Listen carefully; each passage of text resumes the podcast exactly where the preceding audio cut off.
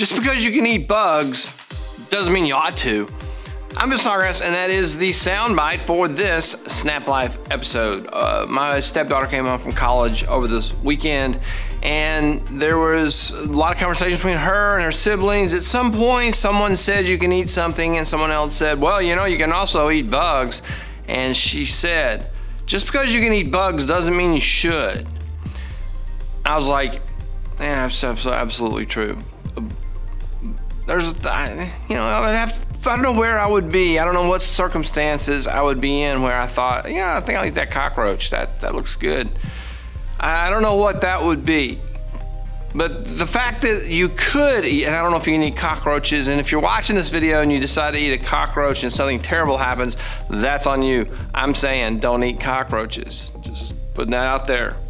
And someone's gonna reply and say, well, you know, you can't. Anyway, all of that's gonna happen, but that's all right the point is, there are a lot of things that are possible that shouldn't be done. There's a line in the original Jurassic Park that I think it's Jeff Goldblum who says, uh, that, so they extracted the DNA from the mosquitoes they had found trapped in amber and the mosquitoes, and they, they cloned dinosaurs. And he, he looks at them and he goes, I'm not sure if this was a good idea. And he said, the famous lines, he said, You spent more time trying to figure out if you could rather than thinking about whether you should. Could you do it? Should you do it? Are completely different questions. In counseling, when shoulds emerge in counseling, there is a uh, it's kind of a red flag warning signal goes up, and the counselors we need to look at that should and figure out where that comes from.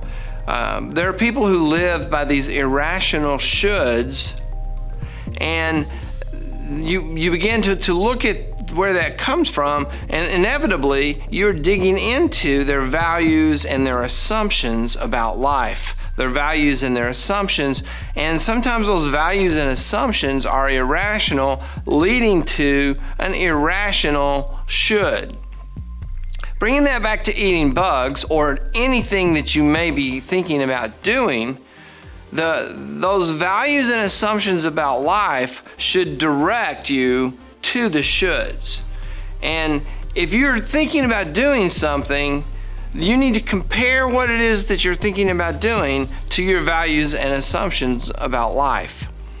Could you do it or should you do it are entirely different questions. There's a lot of things that could be done that your values and your morals and your ethics would say, don't do this thing. And, and so that brings us back to the soundbite.